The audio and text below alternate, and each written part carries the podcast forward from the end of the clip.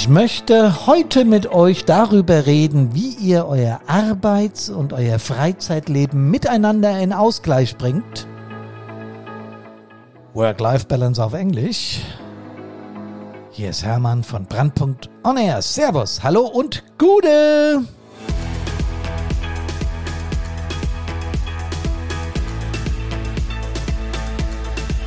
Ich mag diese englischen Begrifflichkeiten in der Häufigkeit, in der wir sie benutzen, also diese Anglizismen, eigentlich nicht so. Weil ich finde, dass unsere eigene Sprache auch ein Stück Kulturgut ist und wir sollten dieses Stück Kulturgut nutzen.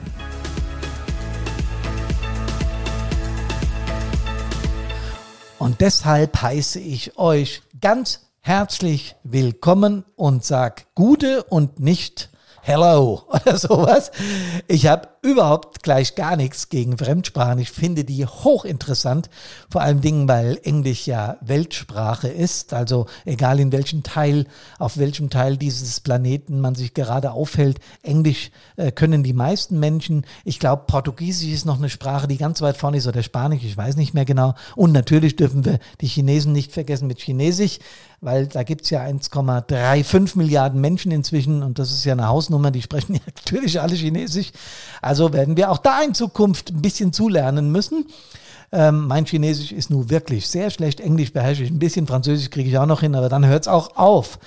Trotzdem, äh, ich habe es gerade gesagt, mag ich diese diese Anglizismen, äh, die wir gerade auf Facebook, Instagram und überall erleben, dass die ganzen Stories und alles nur noch in dieser englischen Sprache gemacht wird.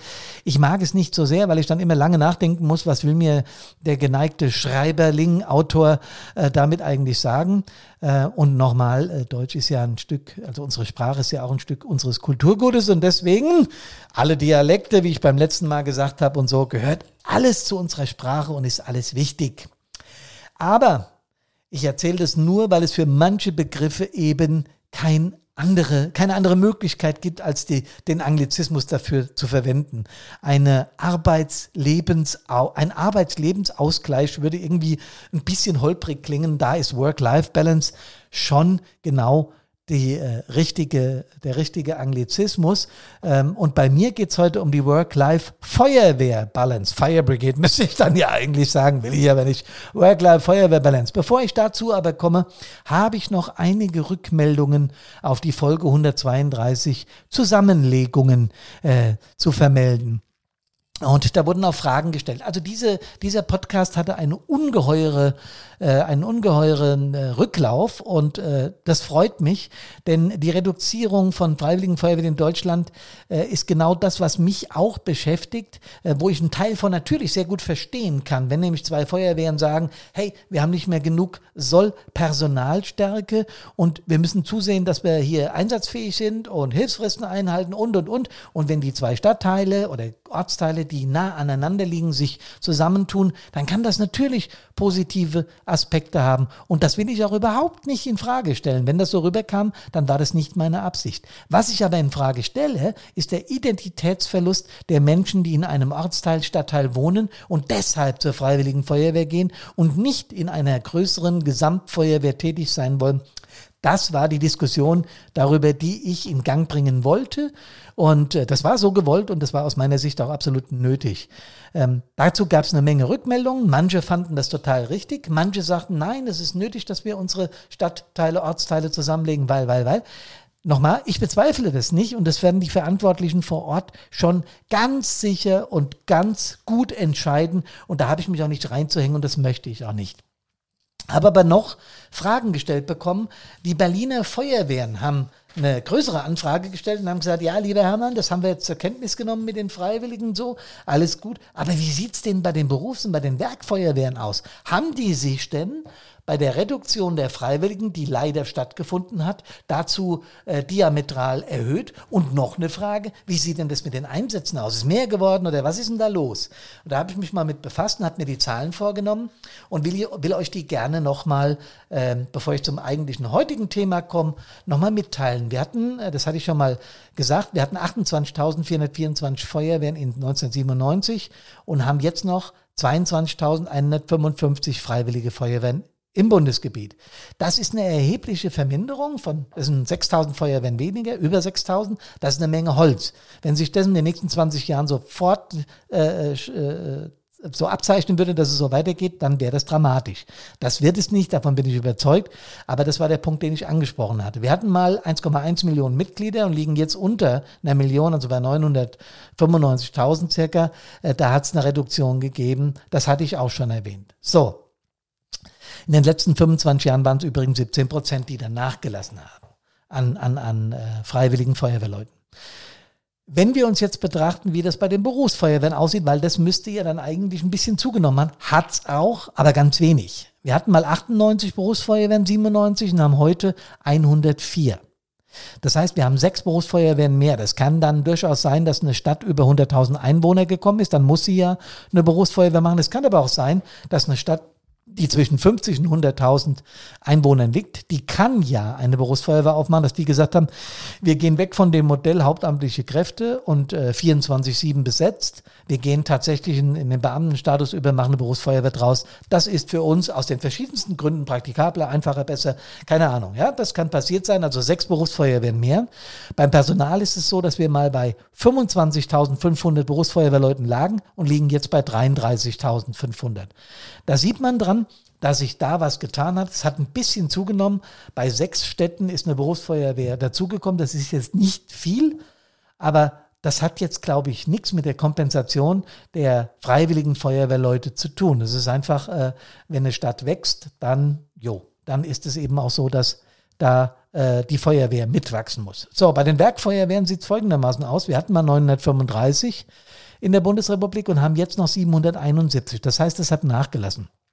Ursache dafür können Betriebsschließungen oder was weiß ich was sein oder auch Zusammenlegungen, weil das Personal ist relativ gleich geblieben. Wir hatten 33.800 in 97 und haben jetzt 33.300.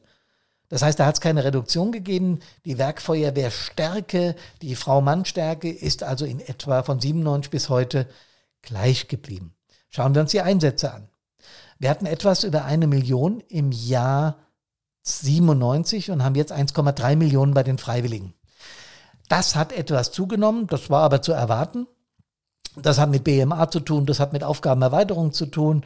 Ähm, das wisst ihr alle äh, genauso gut wie ich, dass eben Einsätze zunehmen, äh, die Technisierung bringt mehr Fehlalarme und so weiter. Ich glaube, die Brände haben etwas abgenommen, dafür haben die technischen Hilfeleistungen und die Gefahrgutunfälle etwas zugenommen.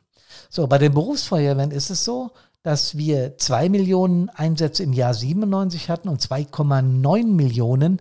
Also das ist eine Zunahme von knapp einer Million Einsätze im Jahr 2018 bei relativ gleicher, naja, nicht ganz gleicher Personalstärke, etwas zugenommen.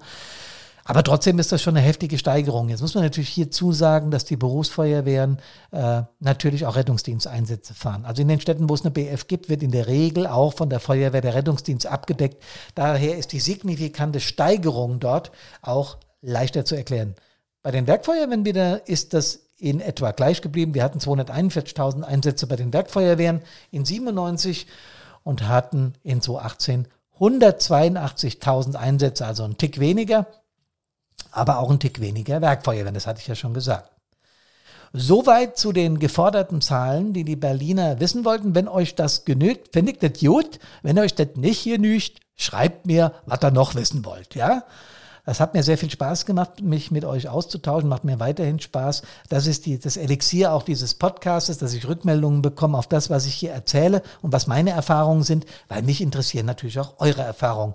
Was mir bei den Zahlen überhaupt nicht gefallen hat, war, dass wir im Jahr 97, schnallt euch an, an Frauen in Feuerwehren von 4,66 Prozent hatten. Das heißt, 95 Prozent waren Männer und fünf, knapp 5 Prozent Frauen in deutschen Feuerwehren. Puh, das ist also jede 20. jedes 20. Feuerwehrmitglied war eine Frau. Das hat sich verbessert, deutlich, nämlich genau ums Doppelte. Wir sind inzwischen bei 10 Prozent Frauen. Das heißt, jede zehnte Kameradin, jeder zehnte Kamerad ist eine Frau. Das war jetzt dämlich ausgedrückt. Jedes zehnte Feuerwehrmitglied ist eine Frau. So meine ich es. Das ist schon besser, aber das ist natürlich noch steigerungsfähig. Wenn, zumal, wenn man bedenkt, dass es in unserem Land mehr Frauen als Männer gibt. Da gibt es noch einiges zu tun, aber ich bin sicher, auch das wird sich verändern. So, Work-Life-Balance. Was ist denn das schon wieder? Und vor allen Dingen, was ist denn Work-Life-Feuerwehr-Balance? Ja, Balance heißt Balance, also, jo, jetzt habe ich so französisch gesagt, Gleichgewicht, also etwa die Waage halten. Es ist die moderne Umschreibung. Dieser Begriff sagt ungefähr aus, dass es ein ausgewogenes Verhältnis zwischen beruflichen Anforderungen und privaten Bedürfnissen einer Person geben soll. Das klingt sehr vernünftig und es wird auch von Arbeitgebern und so erwartet, dass äh, Menschen sich in ihrer Freizeit erholen und sich gesund halten und fit halten, damit sie im Beruf eben auch funktionieren und nicht so oft krank sind und sowas. Das kann man gut nachvollziehen. Ziel ist es also, die privaten Interessen mit den Anforderungen der Arbeitswelt so irgendwie in Einklang zu bringen, ein ausgewogenes und gesundes Gleichgewicht herzustellen. Und insbesondere auf gesund sollte in dem Zusammenhang natürlich auch der Fokus liegen, denn wie ist denn das mit uns Feuerwehrleuten? Natürlich weiß ich, dass von den meisten Arbeitgebern die Feuerwehr auch als, sagen wir mal, Hobby betrachtet wird, also wie der Sportverein oder wie was anderes. Da gibt's natürlich aber auch wesentliche Unterschiede, denn dieser Piepser, der da bei uns am Gürtel hängt und den wir auch mit auf die Arbeitswelt nehmen, zumindest die meisten von uns, der ist ja nicht nur in unserer Gedankenwelt existent, sondern der geht tatsächlich auch mal los. Und wie der losgeht. Und meistens dann, wenn wir es nicht gebrauchen können. Und dann geht's ab. Und dann guckt der Arbeitgeber schon etwas anders. Weil dann ist auf einmal Feuerwehr kein Hobby mehr, sondern äh, in irgendeiner Art und Weise störend. Und dann kommt dieser Mensch auch noch und sagt, ich müsste da mal für eine Woche auf die Landesfeuerwehrschule bei Führungslehrgängen dann schon 14 Tage oder bei Ausbildungslehrgängen zum Mini- oder Jugendfeuerwehrwart oder, oder, oder, oder, oder. Wenn man alle diese Ausbildungseinheiten zusammenzählt, kommt da schon zwei oder drei Jahresurlaube locker zusammen. Und das muss alles dann auch noch mitkompensiert werden. Warum erzähle ich das?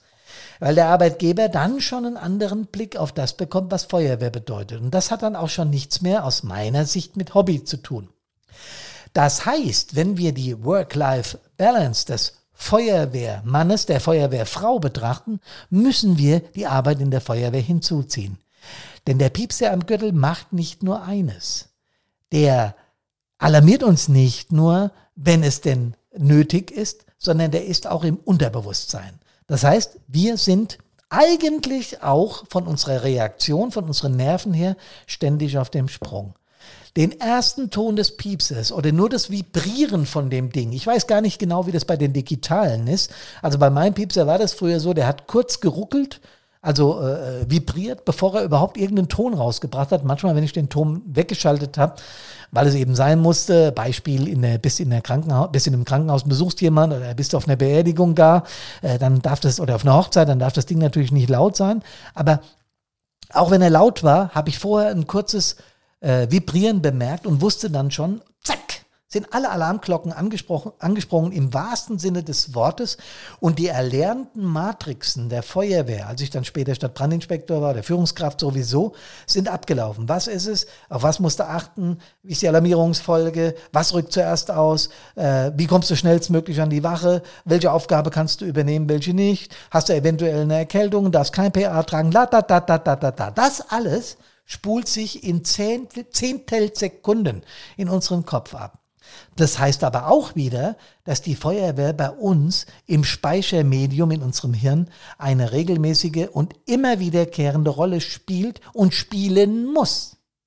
Denn eins haben wir ja inzwischen gelernt, wir müssen uns mit dieser mentalen Ebene auseinandersetzen, weil die mental-emotionale Ebene viel, viel, viel mächtiger ist, als uns bewusst ist. Also unbewusst funktioniert.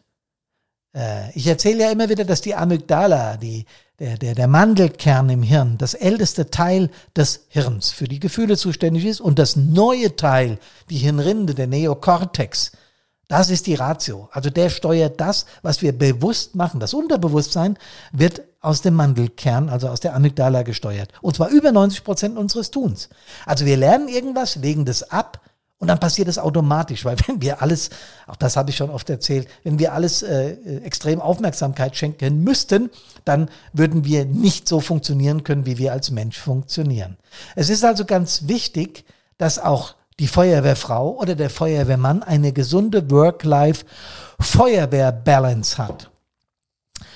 Und da empfiehlt der geneigte Ausbilder zunächst einmal die sportliche Fitheit des äh, Feuerwehrmitgliedes. Also du musst, um deine G26.3 oder die G25 zu bestehen, musst du einen gewissen Fitnessgrad haben um eben Atemschutz tragen zu können, um überhaupt feuerwehrtauglich zu sein. Das wird ja abgeprüft und das ist auch absolut in Ordnung, denn diese Ebene muss stimmen, wenn wir schwierigen Arbeiten nachgehen, die wir an Einsatzstellen eben zu bewerkstelligen haben.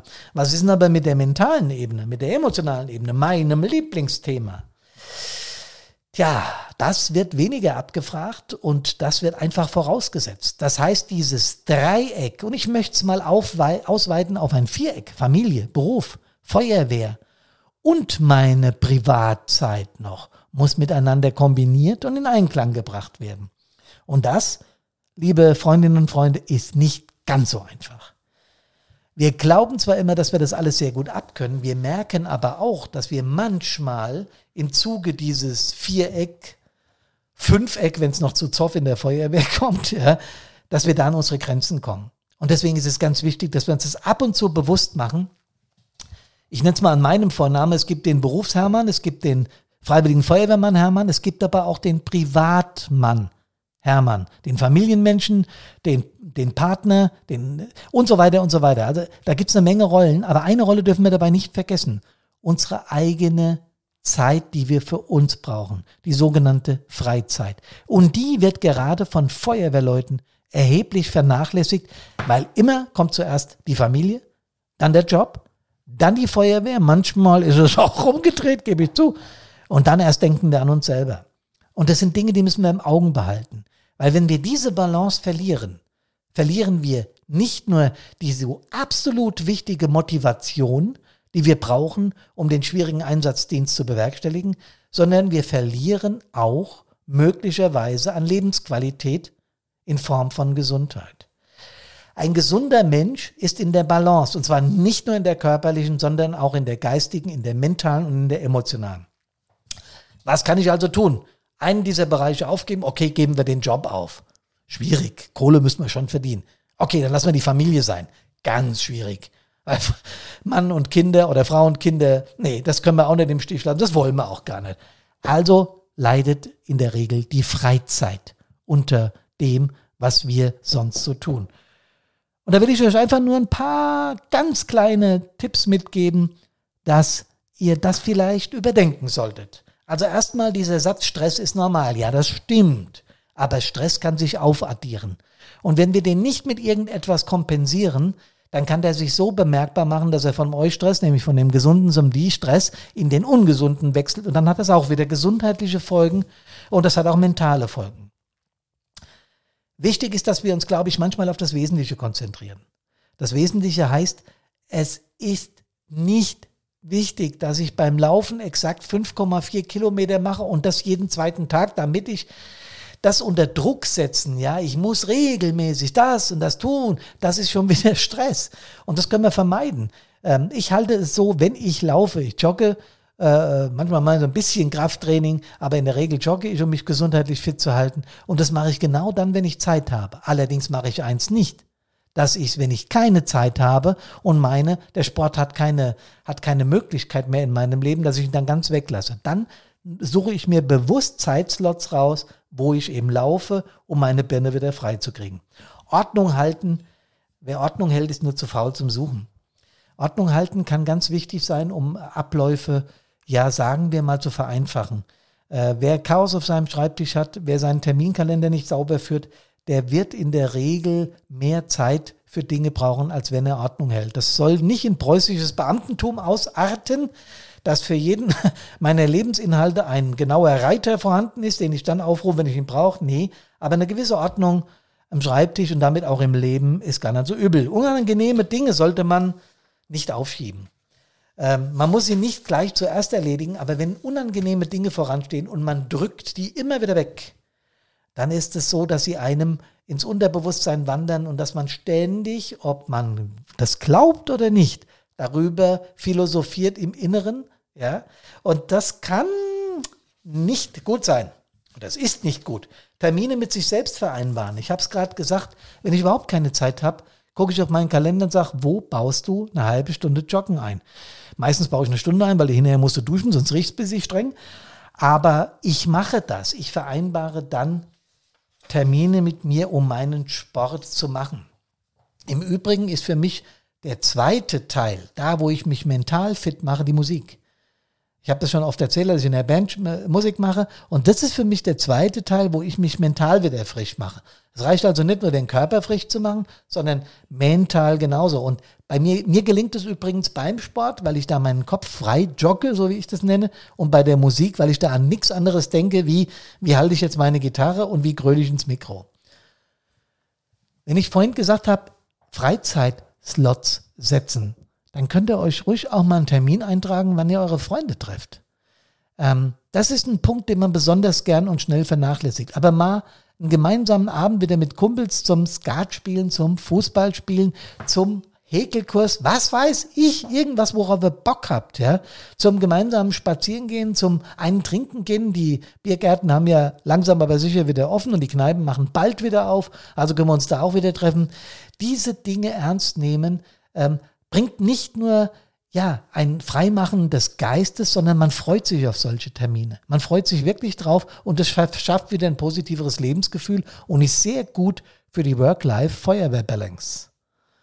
Nicht übernehmen, nicht zu viel vornehmen, tja Leute, das ist ein Punkt, den habe ich früher überhaupt nicht begriffen.